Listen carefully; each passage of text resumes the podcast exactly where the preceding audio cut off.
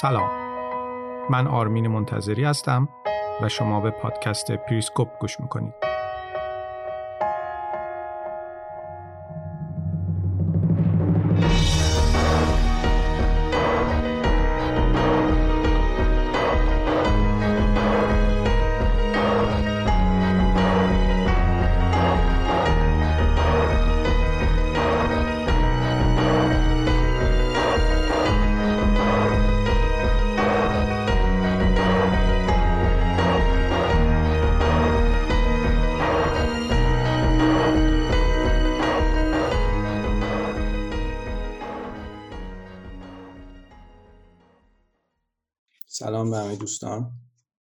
چند دقیقه صبر کنیم تا بقیه دوستان هم اضافه بشن.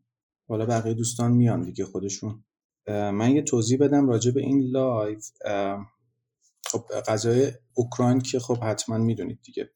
خیلی تحولات خیلی سریع اتفاق افتاد و در واقع دنیا در شوک فرو رفت و برخلاف اون چیزی که خیلی ها فکر می‌کردن اتفاقات پیش رفت. این live رو من اگر امکانش باشه یعنی حالا دارم ضبطش هم می‌کنم صداش رو اگر کیفیت خوبی بهم هم بده این live رو به صورت پادکست هم به عنوان یه پادکست حالا به صورت اضطراری روی کانال پریسکوپ هم خواهم گذاشت. من به همه سوال ها وقت سوال ها هم خواهد رسید. فقط به من بگید صدا و تصویر من اگه میاد که من شروع کنم حرفم بزن سلام به همگی سلام به همگی. ببینید بر اساس اون چیزی که خیلی از تحلیلگرا فکر می‌کردن و من خودم هم همچین اعتقادی داشتم که روسیه دست به حمله نخواهد زد و از حضور نظامیاش در مرزهای اوکراین اهداف سیاسی و دیپلماتیک داره. روسیه کاملا خلافش رو عمل کرد. اما نکته ای که اینجا مطرحه و باید بهش توجه کرد اینه که اینکه روسیه خلاف همه تصورها عمل کرد معناش این نیست که اون دلایلی که آورده می‌شد اون توجیهاتی که آورده می‌شد برای اینکه روسیه حمله نخواهد کرد اونها غلط بودن. نه. اونها همچنان سر جای خودشون پابرجا هستند و در حال حاضر که روسیه حمله کرده البته نه حمله همه جانبه و در حالی که همین حالا روسیه حمله کرده همون توجیهاتی که ما در تو لایو قبلی هم در موردش صحبت کردیم یواش یواش داره یقه روسیه رو جمع می‌کنه. یعنی همون دلایلی که آوردیم روسیه به این دلیل نباید حمله کنه اقلانی نیست اینجا اگه این کارو بکنه اشتباهه به ضررش تموم شد اینها. همونها حالا یواش یواش داره میاد و برای روسیه مشکل ایجاد می‌کنه. اینکه بخوام بگیم چرا واقعا ولادیمیر پوتین این کار کرد یعنی واقعا سوال خیلی بزرگیه که ولادیمیر پوتین چرا این کار کرد و قبول کرد که همه این تحریم ها رو به جون بخره همه این فشارها رو به جون بخره همه دنیا علیه روسیه بشن مردم خودش در داخل روسیه تظاهرات بکنن علیهش و باز هم دست به این کار بزنه و کاری رو بکنه که واقعا لزومی نداشت که انجام بده. یعنی روسیه لزومی نداشت برای اینکه اوکراین رو دور بکنه از ناتو حتما تصرفش بکنه یا حمله بکنه به اوکراین. می‌تونست با فشارهای دیگه این کار رو پیش ببره. اینکه چرا واقعا ولادیمیر پوتین این کار رو کرد هیچ کس نمی‌دونه. یعنی واقعا ما نمی‌دونیم که چرا پوتین این کار کرده و خیلی عجیبه. من یک زمانی به این فکر کردم که شاید امریکایی ها هم بدشون نمی اومد که پوتین دست به همچین کاری رو بزنه. شاید امریکایی ها فکر می‌کردن که پوتین حمله همه جانبه نخواهد کرد. بنابراین حالا بد نیست که ما هولش بدیم به سمت اینکه یه حمله ای بکنه یه کاری بکنه تا ما این توجیه رو داشته باشیم که بهش فشار زیادی وارد بکنیم. و این کمپین رسانه‌ای که شد از طرف امریکا و اروپا سر اوکراین یه جورایی پوتین رو هل داد. به سمت این حمله. این, این یکی از دلایلی که میشه بهش فکر کرد. اما حالا که جنگ در جریانه یعنی حالا ببینید یه, یه،, یه بحثی که خیلی پیش اومده تو این یکی دو روزه سر کلماته. یعنی یه عده اومدن گفتن آقا چرا میگی چرا نمیگی حمله؟ چرا نمیگی حمله؟ چرا میگی عملیات؟ سر کلمات دارن با هم بحث می‌کنن و گاهی وقتا دعوا هم میشه. حالا دو تا کشوری با هم وارد جنگ شدن ما اینجا نیازی نیست که به هم دیگه فوش بدیم. اما ببینید اینویژن یک تعریفی داره. شما که شما نمی‌تونید به کاری که الان روسیه داره در اوکراین می‌کنه اطلاق بکنید.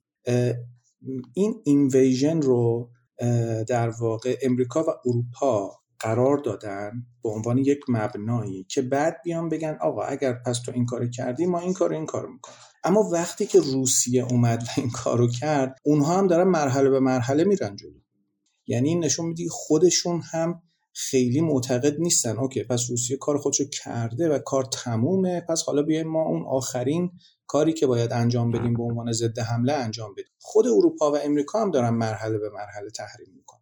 این معناش اینه که این اینویژن به اون معنایی که یورش همه جانبه باشه به, به, اوکراین صورت نگرفته هنوز. ببینید روس ها اگر بخوان یورش همه جانبه ببرن به, به اوکراین و بخوان اوکراین تصرف بکنن که ما نمی‌دونیم که این کارو می‌کنن یا نمی‌کنن با توجه شرایط فعلی ممکنه واقعا پوتین این کارو بکنه حداقل به 200 هزار یا 300 هزار نیرو نیاز دارن که همه جانبه حمله بکنن.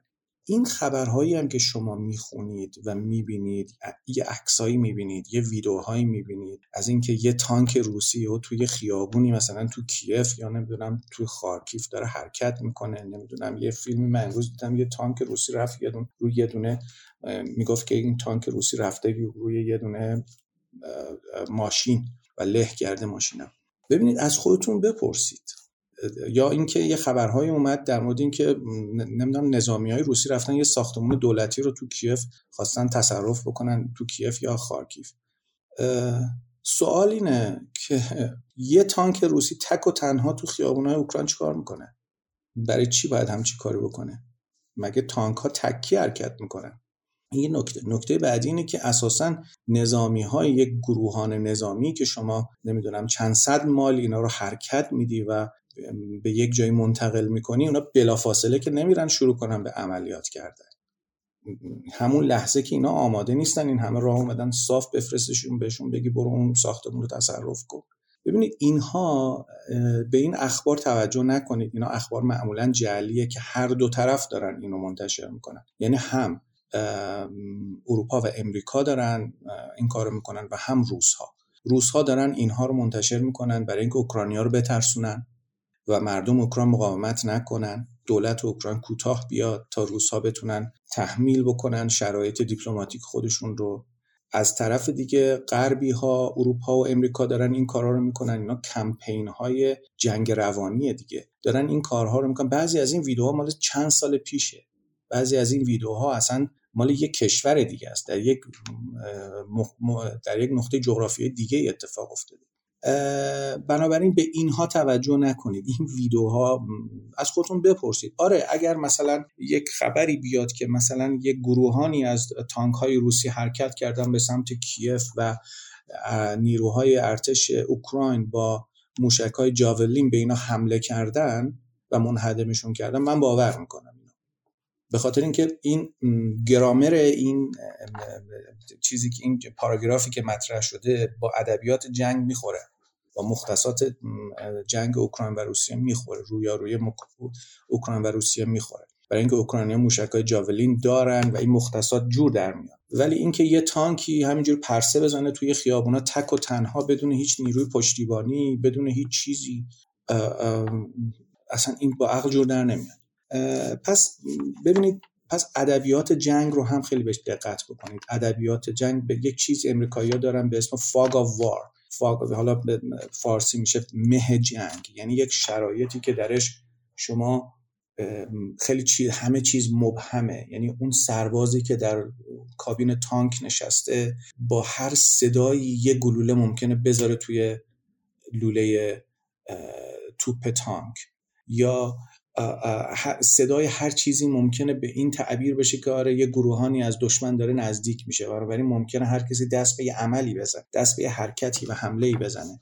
در, در چنین شرایطی میگن در شرایطی که فاگ وار در واقع حاکم هست سعی نباید بشه که تصمیمی گرفته بشه. بنابراین شما اینها رو سعی بکنید که این قباری رو که روی اصل این رویارویی وجود داره بردارید و اصل قضیه رو ببینید. واقعیتش اینه که روزها در حال حاضر هیچ اقدامی برای اشغال اوکراین صورت ندادن. اگر شما میشنوید که نظامی هایی از روسیه در اوکراین دیده شدن اینها یا نفوزی ها بودن یا تعدادی از نیروهای ویژه‌ای بودن که هلیبورن شدن به هومه کیف و احتمالا تونستن نفوذ کنن به کیف برای اینکه اونجا خرابکاری های انجام بدن تا دولت اوکراین رو مجبور بکنن که در واقع کوتاه بیاد و تسلیم بشه در مقابل روسیه. اینکه یک حمله همه جانبه شده باشه به سمت اوکراین هنوز صورت نگرفته.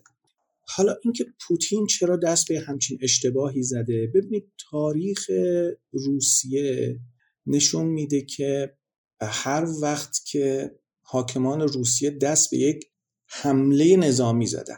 دفاع از دفاع صحبت نمی کنم دست به یک حمله نظامی زدن یا یک حرکت تهاجمی نظامی انجام دادن خودشون دچار مشکل شدن.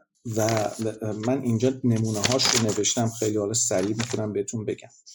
شما تاریخ 200 سال روسیه. حالا خیلی هم نمی‌خواد بریم عقب. ببینید سال 1850 جنگ کریمه اتفاق افتاد. که نیکولاس اول شروع کرد جنگ کریمه رو و خوب پیش نرفت این جنگ و کار به جایی رسید انقدر فشار روی نیکولاس اول زیاد شد که خودکشی کرد. بعد از نیکولاس اول الکساندر دوم اومد و برای اینکه این افتضاح رو جمع بکنه شروع کرد به یه سری اصلاحات انجام دادن که یه ذره وضعیت پرآشوب رو بخوابونه. اما الکساندر دوم هم انقدر اعتراضات ازش زیاد شد که اون رو هم از, از قدرت سرنگون کردن. یعنی جنگ کریمه دو نفر رو در روسیه سرنگون کرد. سال 1905 روسیه با ژاپن وارد جنگ شد و همین جنگ باعث شد که در واقع سلسله ببخشید انقلاب دهقانی در روسیه به وجود بیاد و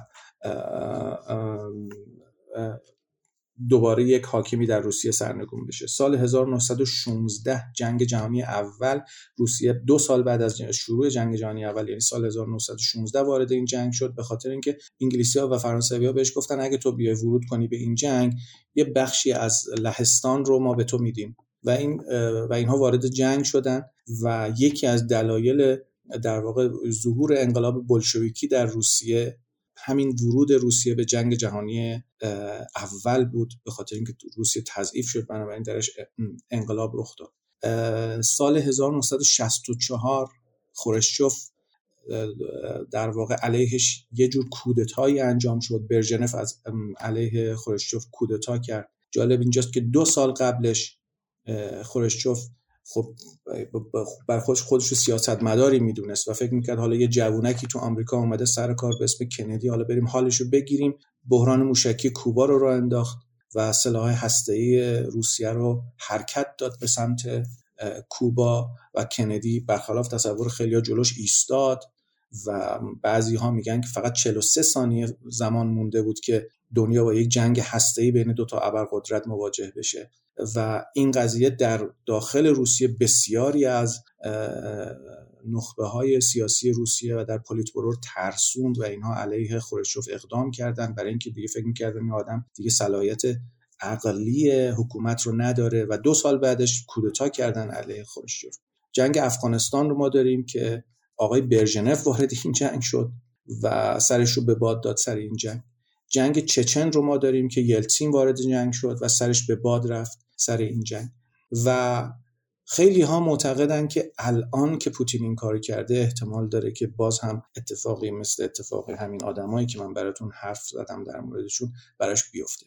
و خیلی ها معتقدن که روسیه پوتین در داخل مخالفانی داره. این جنگ که پوتین آغاز کرده مخالفانی در داخل روسیه داره. نمی‌دونم اون ویدیو رو دیدید که جلسه سران امنیتی در واقع مقام های امنیتی کرملین هست و پوتین با یه فاصله هولوش 15 متری نشسته و تک تک اینها رو مؤاخذه می‌کنه و تک تک اینها رو خفت میده و در صدرشون رئیس سرویس جاسوسی خارجی روسیه است که مثل یک بچه کلاس اولی که درسشو بلد نیست و معلم ازش می‌پرسه و درسشو بلد نیست این پا اون اون پا می‌کنه و به تته پته میفته جلوی پوتین و پوتین هم علنا جلوی همه این آدم رو حقیر می‌کنه و خفیفش می‌کنه و فیلمش هم منتشر میشه. این اینها نشون میده که مخالفانی در داخل وجود داره و این احتمال هست که پوتین سر این جنگ دچار مشکل بشه. در داخل روسیه. اینکه چه اتفاقی میفته ها یه نکته هم در مورد خود جنگ به شما بگم. ببینید جنگی که الان شروع شده در اوکراین در این شرایط خیلی نمیشه در موردش خیلی نظر قاطعانه داد. اما نکته ای که این وسط وجود داره و خیلی مهمه و من هنوز ندیدم که این اتفاق افتاده باشه اینه که روزها قبل اینکه وارد اوکراین بشن اگر قصد می داشتن که حرکت کنن به سمت کیف و کل کشور رو اشغال بکنن اولین کاری که باید می‌کردن باید سیستم ارتباطات داخلی اوکراین رو از کار میانداختن. ولی این اتفاق نیفتاد. یعنی معمولا قبل از حمله همه جانبه سیستم های جمینگ شروع به کار می‌کنن و سیستم های سعی می‌کنن سیستم های راداری حتی تلفن ها رو تلفن های زمینی رو خطی رو سیستم های تلفن های موبایل رو همه اینها رو از کار بندازن. حالا ما کاری نداریم که روزها خودشون توی همچین جنگ های خیلی تجربه ندارن. یعنی خیلی هم به اون دبدبه و کپکپشون نگاه نکنید. من گزارش های خوندم که در سال 2008 که روسیه حمله کرد به گرجستان و حالا شاید از نظر شما خیلی مسخره بیاد ولی واقعا این اتفاق افتاده. با موبایل یعنی با اسمس خبر می‌دادن به سامانه شلیک موشک که آقا فلان نقطه رو بزن. یعنی مختصات رو اسمس می‌کردن. فلان نقطه رو بزن و اون موشک شلیک می‌کرده به اون نقطه. یعنی در این حد هیئتی کار می‌کردن و به این شکل بودن. خیلی هم به اون هیاهوهاشون خیلی توجه نکن. اما اینو از این جهت میگم که چون این اتفاق نیفتاده سیستم سیستم های ارتباطی اوکراین هنوز داره کار می‌کنه بنابراین به نظر می‌رسه که روسیه حمله همه جانبه به سمت اوکراین هنوز نکرده و قصد نداره انجام بده. ممکنه فردا یا پس فردا شروع بکنه. اما قبل از اینکه این کار رو بکنه حتما اولش باید سیستم های ارتباطی ارتش اوکراین دولت اوکراین با ساختارهای امنیتیش رو قطع بکنه. خب من حرفم تموم شد. اگر اگر دوستان می‌خوان حرفی بزنن یا سوالی هم دارن من می‌تونم الان نظرات دوستان یا سوالاتشون رو حتی فکر می‌کنم بتونم الان وقت داریم. می‌تونم اگه کسی می‌خواد بیاد بالا و صحبت بکنه در هر حد در حد مثلا پنج دقیقه هر کسی هیچ خیلی هم خوب میشه. من خیلی خوشحال میشم. سلام. جسارتا این تحریم ها فرمالیته است یا واقعا ادامه داره هست و آیا این تحریم ها تاثیرگذار هستن یا نه؟ ببینید تحریم هایی که الان دارن اروپا و امریکا علیه روسیه اعمال می‌کنن اثرگذار هست. ولی در میان مدت ببخشید در کوتاه مدت اثرگذار. روسیه یه راه حلی براشون پیدا می‌کنه. با این بحث های مربوط به با این ظهور cryptocurrency ها و دارایی های دیجیتال و اینجور چیزها روسیه تونسته یه راههایی پیدا بکنه برای اینکه دور بزنه این تحریم های مالی رو. تنها چیزی که رو به روسیه بسیار ضربه می‌زنه یعنی دو, دو, دو نکته به روسیه بسیار ضربه می‌زنه. یک نکته خروج یعنی خارج کردن روسیه از سویفت هست که این ضربه وارد می‌کنه. و از اون بیشتر چیزی که به روسیه ضربه وارد می‌کنه تحریم نفت و گاز روسیه است. صادرات نفت و گاز روسیه. صادرات نفت و گاز روسیه هنوز در واقع انجام تحریم نشده و روسیه داره صادرات خودش انجام میده. اتفاقا دو سه روز پیش بیشتر هم کرده صادرات خودش رو به اروپا به خاطر اینکه قیمت گاز در اروپا 35 درصد رفته بالا. و خب اروپایی ها اولا که به گاز اروپا به روسیه و نفت روسیه نیاز دارن و امریکا هم نمی‌خواد که نفت و گاز روسیه تحریم بشه. به خاطر اینکه روسیه ده درصد کل بازار دنیا رو داره تعمین می‌کنه. نفت و گاز ده درصد بازار دنیا رو داره تعمین می‌کنه. اگه نفت و گاز روسیه تحریم بشه قیمت بنزین در امریکا میره بالا. قیمت بنزین که در امریکا بره بالا ببینید قیمت بنزین تو امریکا یه چیزی شبیه قیمت بنزین تو ایرانه. یعنی تو امریکا وقتی قیمت بنزین میره بالا این یعنی اینکه قرار همه چی بره بالا مثل ایران. اینه که این کارو نمی‌کنن. بنابراین تحریم ها در حد محدودی می‌تونه اثر گذار باشه. سلام سیاوش.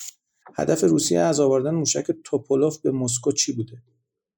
من خبرش رو ندیدم راستش. من یه سری عکس دیدم فقط. بنابراین نمی‌تونم نظر بدم. ولی اگه کارگرم این کار کرده باشه نمایش قدرت دیگه. چقدر احتمال می‌دید جنگ به مناطق بالتیک برسه استونی لتونی و لیتوانی؟ هیچ اصلا هیچ کس نمی‌تونه بگه چه اتفاق خواهد افتاد. اما اگر به استونی و لتونی و لیتوانی برسه اونجا دیگه معناش اینه که روسیه قرار با ناتو درگیر بشه. یعنی داره ناتو رو تهدید این خیلی سناریو عجیب غریبیه.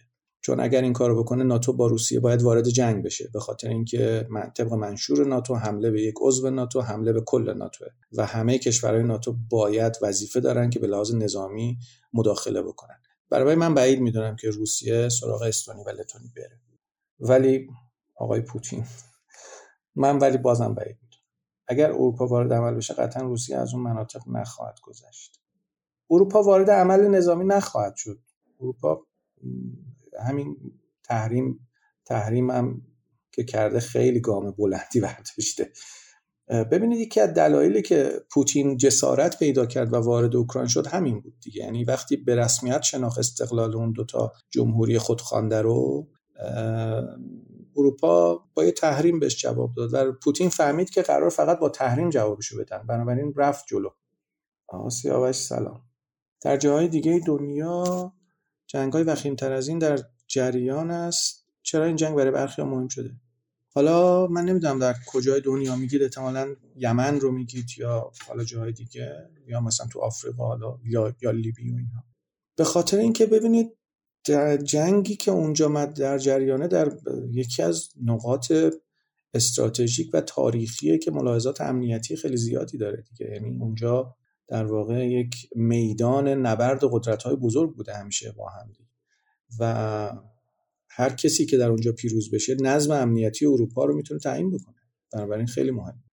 سیاوش عزیز. آیا می‌تونم با غرب روی روسیه در مشخصا پوتین در نقطه قرار نکنم آره من صحبت کردم در این. یه احتماله و من شخصا معتقدم که اصلا بعید نیست که هول داده باشن روسیه رو به این سمت که یه اتفاقی بیفته. چون این در واقع تبعاتی که این کار پوتین می‌تونه برای خودش داشته باشه حتی در روسیه به نظر من به این راحتی ها نیست براش تبعات خواهد داشت. و و ضمن اینکه ببینید الان شما فرض کنید که اصلا پوتین تصمیم می‌گیره اوکراین رو اشغال بکنه.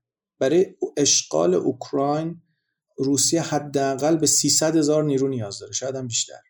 می‌دونید اوکراین چه وسیعه بعد شما اگه اوکراین رو اشغال بکنید کاری که باید بکنید اینه که یک حکومت یک رئیس جمهور دست نشانده اونجا بذارید دیگه.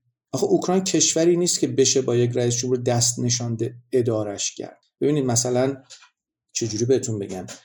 آخه مردم اوکراین مردمی نیستن که مثلا با یه حکومت دست نشانده راضی بشن. چون نصف جمعیت اوکراین همچنان مخالف روسیه هستن.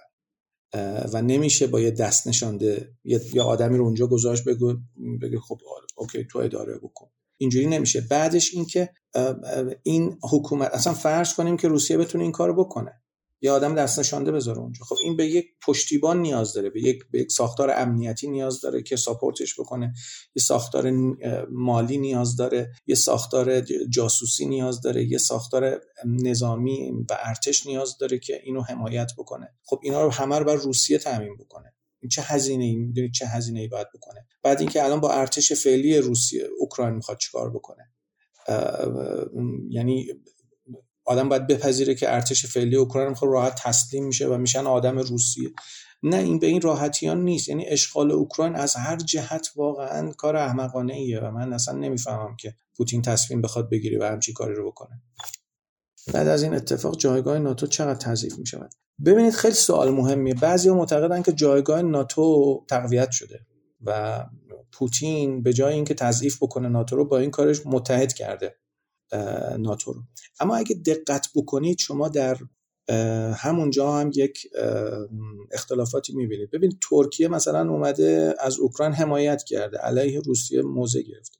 اما گفته که من اجازه جلوی در واقع تنگه بوسفور رو برای عبور کشتی های روسی مسدود نمی‌کنم. خب این ترکیه عضو ناتو دیگه. اینه که بعضی ها معتقدن که این باعث یک اتحادی شده اما بعضی ها معتقدن که همین کار همین کار روسیه باعث میشه که ناتو نتونه خیلی خودش رو در واقع تسلیح بکنه بیشتر از این. چون اروپایی احتمالا پاشون بلرزه از این که اگر ناتو رو بیشتر تسلیح بکنن ممکن روسیه واکنش های بدتری نشون بده. بالاخره روسیه یه قدرت اتمی. این رو نمیشه در نظر نگیرد در واقع آیا پوتین آچمز شده است؟ هیچ کسی نمی‌تونه اینو بگه. هیچ کسی نمی‌تونه اینو بگه و اینکه آیا واقعا پوتین احمقانه تصمیم گرفته و ببینید اگر من فقط اینو می‌تونم بگم که اگر پوتین بیعقلی کرده باشه و از روی خشم و عصبانیت و حماقت تصمیم گرفته باشه حتما نمیمونه تو روسیه. سرنگون میشه. به خاطر اینکه شما نمی‌تونی بگی اینو که همه آدمایی که دور پوتینن همزمان با پوتین احمق شدن و بی عقلی به خرج دادن. بالاخره یکی اونجا عقلش می‌رسیده. و کسانی که در کرملین هستن ارتباطات خیلی پیچیده و تو ساخت قدرت و دالانهای قدرت در کرملین ارتباطات خیلی پیچیده ای دارن. و اینجوری نیست که شما فکر بکنید که پوتین مرد اول و آخر روسی است. نه پوتین هم میشه سرنگون بشه از داخل. خروشچوف این اتفاق براش افتاد. خروشچوف آدم کمی نبود آدم گنده ای بود. و این اتفاق براش افتاد. اینه که اگر ما بپذیریم که پوتین حماقت کرده و به نظر من ماندگار نیست در روسیه. حالا نمیگم یه ماه دیگه دو ماه دیگه ممکنه تا انتخابات بعد نمی‌دونم و نمیشه گفت که واقعا آچمز شده چون واقعا پوتین به لحاظ استراتژیک آدم باهوشیه. خیلی آدم باهوش جا ایران و منطقه ما از این جنگ متاثر خواهد شد اگر برای در چه اوضاعی شد. خیلی سوال برای این بسم باید بشه آدم 20 حرف بزنه. من در مورد ایران می‌تونم حرف بزنم.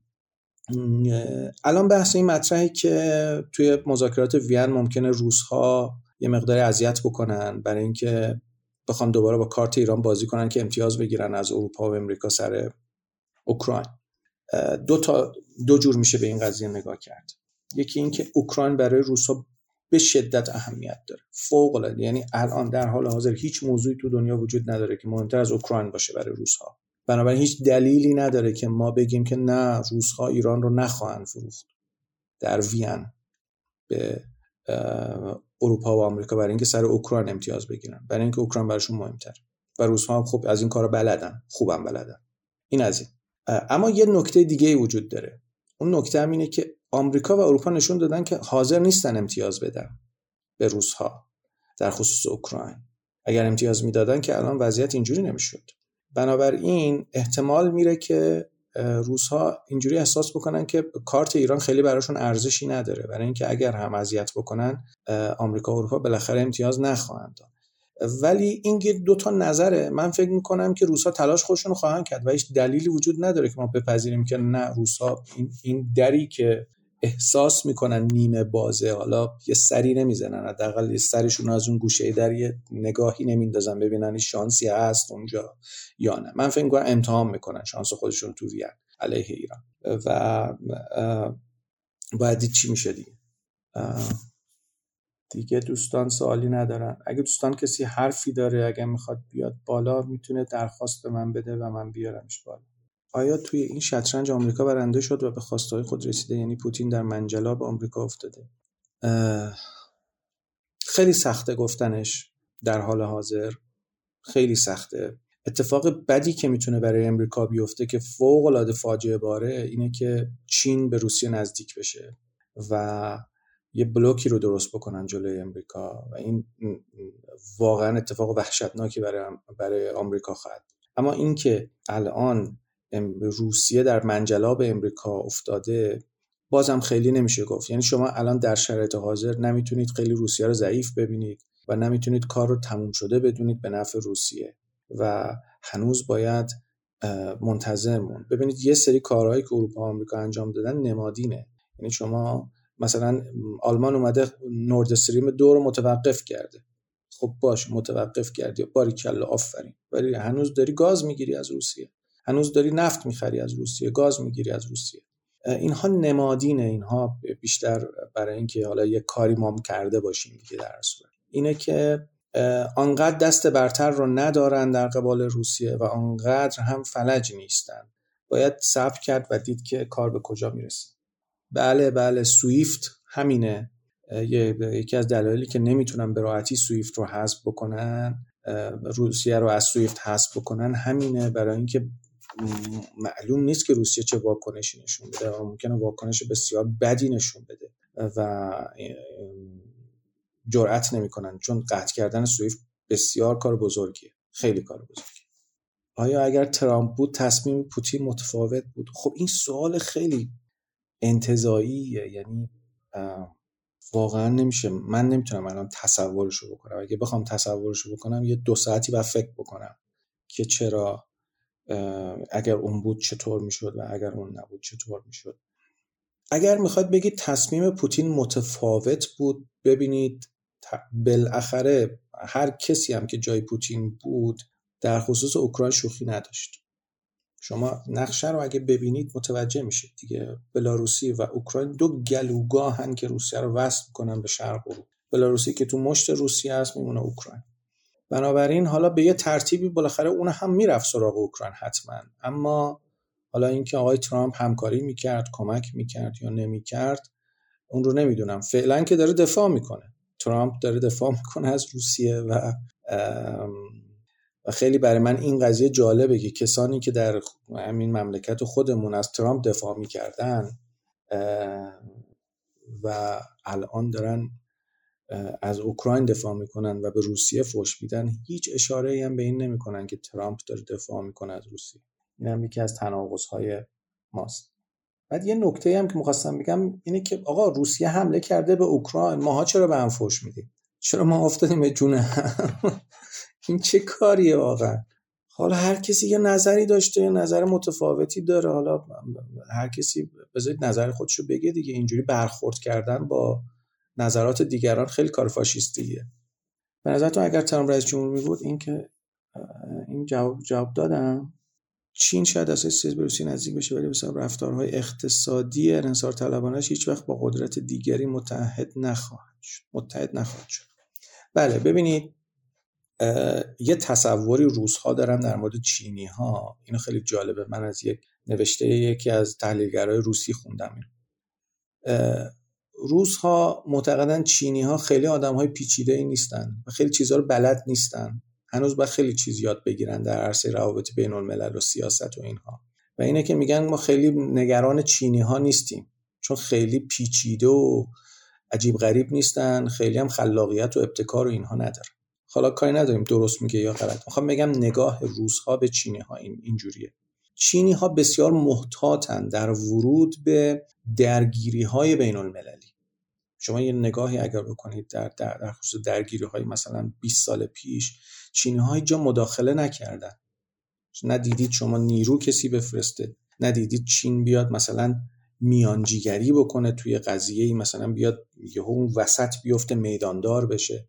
بله در خصوص مذاکرات هسته‌ای به عنوان یه عضو بوده چون عضو شورای امنیت عضو دائم شورای امنیت. ولی کار دیگه انجام نده. یا به یک طرف درگیری کمک های نظامی بکنه یا مثلا کمک مالی بکنه یا حالا هر چیزی. به خاطر اینکه چینی ها امنیت داخلشون براشون خیلی مهمتره و ورود کردن به مداخلات به تحولات خارجی و یک طرف قضیه ایستادن باعث میشه که این زنجیره های تأمینشون و تجاریشون در سراسر دنیا دچار گره بشه. و چینی ها نمی‌خوان که این اتفاق بیفته. چینی ها یک دنیایی رو می‌خوان برای خودشونا یک دنیایی رو می‌خوان که هر جایی بخوان توش بتونن برن. به هر جایی بخوان بتونن کالا صادر بکنن. یک دنیایی که همه جا براشون فرش پهن کنن. هیچ کسی با اینا مشکلی نداشته باشه. به خاطر اینکه اقتصادشون اینجوری سرپا میسته اقتصادشون اینجوری میره جلو. و اینه که بله چینی ها من بعید می‌دونم که در قضیه اوکراین مداخله آنچنانی بکنن اما حمایت خواهند کرد از روسیه. ممکنه در بحث تحریم ها یه کمک هایی به روسیه بکنن. این اصلا بعید نیست. و الان فکر می‌کنم اگر هم اتفاقی بیفته فکر می‌کنم یه مقداری انرژی روسیه جریانش به اروپا تضیف بشه چین میشه مشتری اول روسیه. لطفا خودتان را معرفی بفرمایید. ممنون. من توی بیو نوشتم اسممو دیگه. من آرمین منتظری هستم روزنامه نگارم خیلی خوشبختم. احتمال حمله چین به تایوان هست. خیلی قضیه عجیبیه. چون درسته که امریکا وارد دفاع از اوکراین نشد ولی اگر چین به تایوان حمله بکنه من معتقدم امریکا حتما پاسخ نظامی میده. بلا استثنا پاسخ نظامی خواهد ببینید الان این خیلی قضیه این قضیه خیلی مهمه. دوستان ببینید الان ما در شرایط خیلی چیز یک شرایطی هستیم که همه چی داره میجوشه. بنابراین شما اظهار نظرهای زیادی رو میشنوید. به خاطر اینکه همه در اردوی غرب یعنی اروپا و امریکا می‌خوان جو و افکار عمومی دنیا علیه روسیه باشه. خب و برای اینکه می‌خوان روسیه رو پس بزنن روسیه رو بترسونن. بنابراین شما اینها رو خواهید شنید این چیزا. نمیشه در مورد اینکه حالا فنلاند و سوئد حالا می‌خوان قید ناتو رو بزنن یا نمی‌خوان بزنن یا حالا چه الان نظر داد یعنی شما باید صبر بکنید اینها بخوابه این جوش و خروش ها بخوابه تا اون وقت بیاید این کار رو بیاید و در موردش بخواید صحبت بکنید. اما نکته ای که می‌تونم بگم اینه که بعد از جنگ جهانی دوم خب کشورهای مثل فنلاند و سوئد رفتن جزو کشورهای غیر متحد دیگه و همه دنیا هم پذیرفتن که اینا غیر متحدن کاری به کار دنیا ندارن. مخالفتی هم نمی‌کنن با تصمیمات اروپا و همونجا واسه خودشون هستن کاری هم. و جهان هم تقریبا پذیرفته که آقا اینا اونجا هستن ما هم بهشون کاری نداریم. و در تمام اتفاقاتی هم که افتاد در بعد از جنگ جهانی دوم خب خیلی اتفاقاتی افتاد. اتفاقات تنشالودی هم افتاد در اروپا دیگه. اینها کسی به اینا کار نداشت. و اینه که یه مقداری هنوز زوده در این مورد نظر داد. و اگر واقعا بخوان این کارو بکنن یعنی یه گام خیلی بزرگی برداشتن دیگه. یعنی از بعد از جنگ جهانی دوم هلوش هفتاد سال یک سیاستی رو پی گرفتن و حالا دارن یه کار دیگه می‌کنن. خیلی عجیبه واقعا. رزمایش های نظامی مشترک چین و روسیه در چند وقت گذشته چقدر در ایجاد اعتماد به نفس در پوتین خب خیلی این اصلا کارکردش همینه دیگه. کارکردش همینه و البته پوتین قصد ارسال پیام داشته و اونها. می‌خواسته ارعاب ایجاد بکنه که آقا قبل اینکه من این کاری بکنم بیاید به حرفهای من گوش بدید و به خواسته های من توجه بکنید. ولی خب که این اتفاق نیفتاد. رئیس جمهور اوکراین استعفا میده در جهت دیپلماسی. باید دید باید دید که چه اتفاقی میفته ولی اگر مذاکره هم رخ بده با اوکراین با دولت اوکراین بین روسیه و اوکراین فکر نمی کنم که رئیس جمهور اوکراین ماندگار باشه و حتما پوتین حذفش خواهد کرد. بلا استثنا. بله آقای لئون ابی ابی لئون بله این, این یک احتمالی که وجود داره و بعضی از تحلیلگرا در موردش حرف می‌زنن که امریکا تا حدودی برای روسیه دام پهن کرد که روسیه بیاد وارد بشه. چون می‌دونست روسیه حمله در واقع همه جانبه نمی‌تونه بکنه. و در همین حد این کارها رو خواهد کرد. و خب حالا بیاد ما یه چار تا بزنیم تو سرش و اینم به خرج بیفته و هزینه های اقتصادی و ببینید. من یه چیزی گفته بودم در مورد گردان های تانک روسیه. امروز خبرنگار فاینانشال تایمز توییت کرده که روس‌ها در تأمین سوخت تانک های خودشون مشکل دارن و تانکاشون تو خیابونا مونده. ببینید این اینها هم نشون میده که روسیه چه ضعف هایی داره در همچین حملاتی و که من گفتم این رو که روسیه از بعد از جنگ جهانی دوم همچین حملاتی انجام نداده و بی تجربه است. و همین که نشون میده کار آسونی نیست کار پرهزینه ایه. آیا این جنگ حضور نظامی روسیه در مناقشات خاورمیانه رو پررنگتر می‌کند؟ ببینید روسیه در هر کجای خاورمیانه بتونه حضور پیدا بکنه. و اون حضورش بتونه اعمال فشار بکنه به عنوان یک اهرم فشار مورد استفاده قرار بگیره علیه امریکا و اروپا دریغ نخواهد کرد. حتما این کار رو می‌کنه. چه در در خصوص ایران چه در خصوص سوریه.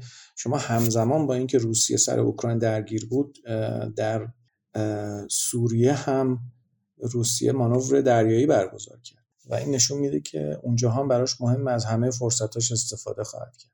کدوم حرفاش مدودوف رو؟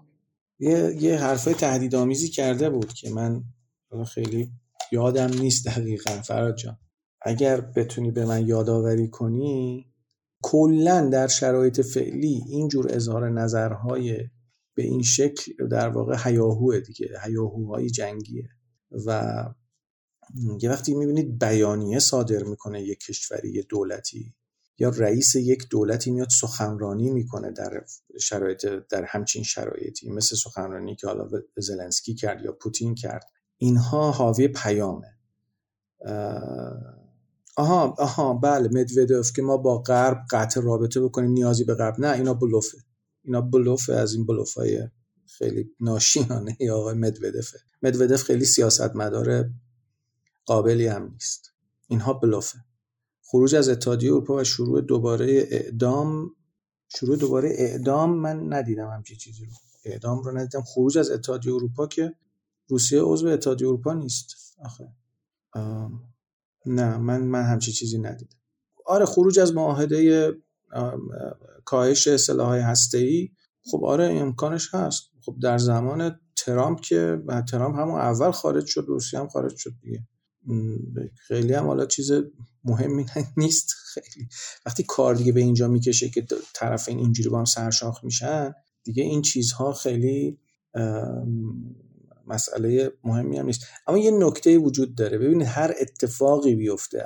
فرض کنید که فردا حالا امریکا و روسیه بشینن با هم گفتگو کنن با ناتو نمی‌دونم با اروپا یا حالا هر چیزی. دیگه روابط روسیه با اروپا و امریکا روابط دیپلماتیکش با روسیه ببخشید روسیه و امریکا و اروپا دیگه هیچ وقت به قبل بر نمیگرده. یعنی دیگه این تنش یک تنشیه که یک نقطه می‌ذاره در روابط روسیه و غرب که این نقطه هیچ وقت پاک نخواهد شد و به این راحتی هم نمیشه ازش گذر کرد و همیشه سایه میندازه روی این روابط. خب اگه دوستان سوالی ندارن من هم مرخص بشم از خدمتون و وقت شما رو هم نگیرم. و اگر تونستم من این رو به صورت ببینم می‌تونم edit ش کنم که روی کانال پادکست هم بذارم یا نه. اگه شد که می‌ذارم اگر نشد که خب همینجا هست دیگه. و ببخشید دیگه اپیزود امریکا هم تاخیر افتاد به بابت ماجراجویی های آقای پوتین و اینها. ممنونم که حرفای من شنیدید و سوالاتتونم مطرح کردید. هدف من از این live ها صرفا اینه که ما با هم گپ بزنیم. و یه مقداری با همدیگه بخونیم ببینیم که تو دنیا داره چی میگذره و چه اتفاقی میفته. و این فکر کنم بیشتر کمک می‌کنه که بفهمیم که اوضاع از چه قراره. ممنون از همتون. شبتون بخیر. ارادت خدمت همگی. خدا نگهدار.